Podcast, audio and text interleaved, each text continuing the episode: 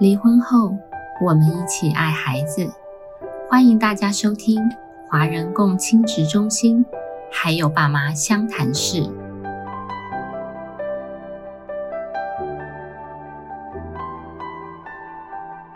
各位听众朋友，大家好，我是花莲儿家协会家暴相对人服务方案督导郑雄。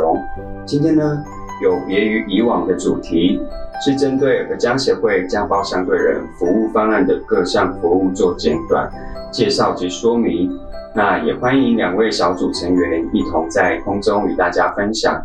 接下来就请两位伙伴先自我介绍咯。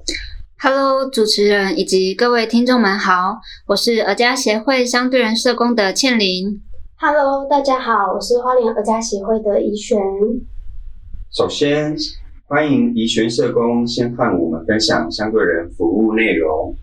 好，那家暴相对人服务方案具体来说会有五大服务：陪同出庭服务、咨商服务、支持团体，还有媒合一些相关的资源跟宣导。那首先先从陪同出庭的部分说起，当事人也就是我们的被申请方收到开庭通知单之后，呃，协会的社工会打电话确认出庭的意愿还有概况。那当天会有陪同的庭前、庭中还有庭后的一项免费服务。那咨商服务的部分，会谈过程中啊，如果我们有觉察到当事人有心理层面、生活议题需要做探讨跟处理的部分，我们会邀请来协会做个别咨商或是联合商谈的一项服务。那当事人如果自己觉得说他们也想要主动来咨商的话，也可以直接跟社工说，那只是要符合资格就会是免费的。谢谢怡璇的说明。那另外三项我们请倩玲社工为我们分享。第三项就是我们的支持性团体。那我们支持性团体主要是办理有关更多的认识自己啊、觉察情绪以及认识行动背后的情绪等等。那主要就是由我们的咨商心理师带领着呃参与者进行一个聊天式、互动式的课程。那我们的参与对象也是呃我们社工的服务对象，还有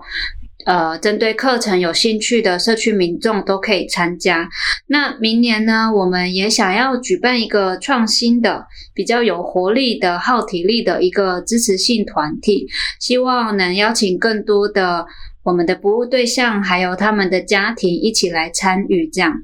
那第四个就是媒合网络的资源，顾名思义呢，就是当我们的服务对象有其他的服务需求时，我们就会协助媒合合适的资源给他们，比如说有就业的机会啊，或者是经济的补助，还有法律的咨询，这些服务提供给他们这样。那最后就是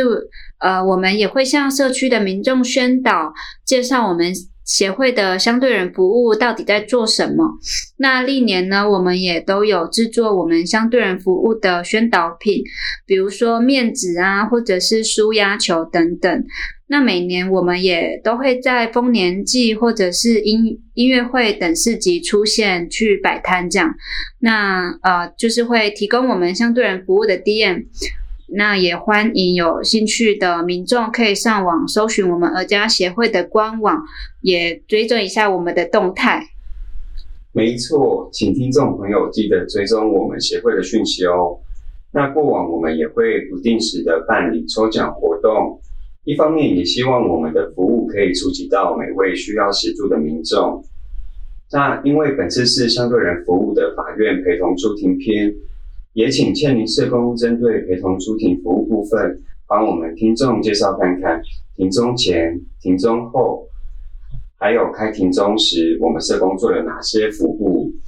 那我先讲一下庭前的部分好了。那庭前呢，目前呃，主要是以法院转介陪同保护令出庭为主。那在开庭前呢，我们社工就会第一次先致电给要开庭的当事人，确认一下他们的服务意愿，有没有需要社工服务。那或者是说，如果他们已经有申请律师协助的当事人，通常就不会再需要社工的陪庭服务了。呃，那如果是有需要社工陪庭服务的当事人，我们就会跟他做一个庭前的讨论，讨论一下他们案情的内容，还有就是之后要面对开庭的流程。那这样其实是可以降低第一次来开庭的紧张感，那并且让当事人在庭中的时候可以更顺利的陈述他的意见还有想法。那第二个部分就是我们在开庭中啊，我们社工基本上就会先引导当事人就坐，那法官他在询问当事人，而当事人对于法律的专有名词或者是呃开庭的流程比较不熟悉的时候，我们社工就会在旁边做一个提醒或者是解释。那主要也是希望我们的当事人可以顺利的开完庭。那在开庭的过程当中，法庭内其实也都是全程录音录影的。那在最后开庭结束之后，我们就会跟当事人讨论刚才开庭的状况，也关心一下他的情绪这样子。那也会告知他后续我们收到法院裁定之后的流程，那也会看当事人他是否需要补资料给法院，或者是说呃，他有其他的需求，有需要我们社工协助他媒合其他的资源这样子。虽然社工不像律师在庭中替当事人主张，但若当事人接受本会社工服务，就能在开庭前收到社工的协助，就像倩玲社工说的，减轻开庭压力、情绪梳理以及协助了解保护令的审理程序。那接下来也请两位社工分享看看让你们印象深刻的陪同出庭经验吧。我们先请倩玲社工分享。对我来说，印象最深刻的陪庭经验应该是，诶，其实对于很多人来说，基本上没有事情就不会诶搞到法院来处理这样。但是对于第一次进入法院开庭的人来说，在那个陌生的环境、还有程序，以及接下来他们所要面对的事情，其实我们的服务对象都会有蛮多的情绪。那我记得曾经就有遇到一个服务对象来开庭，他就很控制不住自己的，就一直在哭。那对于他接下来所要陈述的事情，可能就会很难表达。所以以我过往的经验，我都会呃先跟服务对象讨论一下，然后也整理好待会他们在庭中想要陈述的或者是补充的重点，大概写在一张白纸上面。那如果我们的服务对象呃情绪一来，然后也不知道要说什么的时候，他就可以看我们帮他整理好的几个重点这样，然后可能就会想起来他想要表达的内容是什么。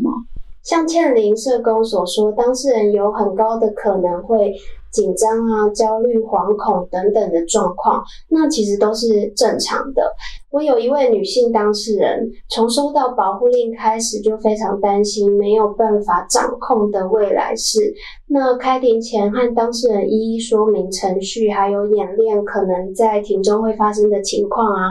呃，确实明显的感觉到他的情绪有平复下来。那到了庭中，因为种种因素，包含环境陌生啊，看到申请人啊，法官的态度比较严肃等等的，他的状况都比收到保护令来得更高涨、更焦虑。那这时候几乎没有办法聚焦在法官的问话，就拍拍他的肩膀，透过对话让他有慢慢回到当下。是的，刚刚两位社工都有提到开庭时遇到当事人情绪焦虑或情绪不稳定的状况，那还有什么方法可以协助当事人舒缓他们的情绪？ OK， 这个问题非常好。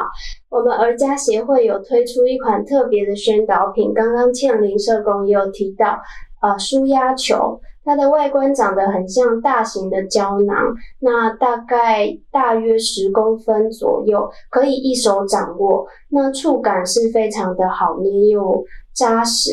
那我刚刚有提到的当事人庭中的时候出现负面情绪，有提供给他做使用，后续当事人的情绪啊有慢慢的稳定下来。呃，其实这个舒压球的功能就像小朋友在不安全感的时候给他一只绒毛娃娃一样的概念哦。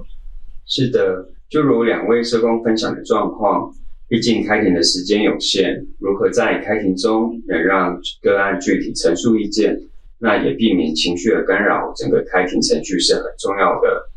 那接下来最后一个部分，因为而将相对人陪同出庭服务目前是透过法院转介，那若后续有需要的民众要怎么透过相关的资讯申请服务呢？好，我们除了大部分的法院转介以外，还可以脸书私讯或是官网下拉到有我们的电话可以自行来电。那有来参加宣导的拿到文宣品的民众，文宣品上面也都有电话和官方的 LINE 可以做使用哦。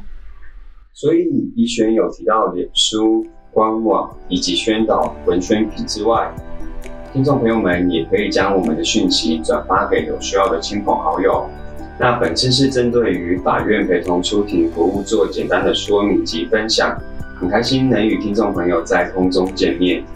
我是儿家协会的郑雄，我是倩玲，我是怡璇。谢谢大家收听，谢谢主持人，谢谢听众朋友。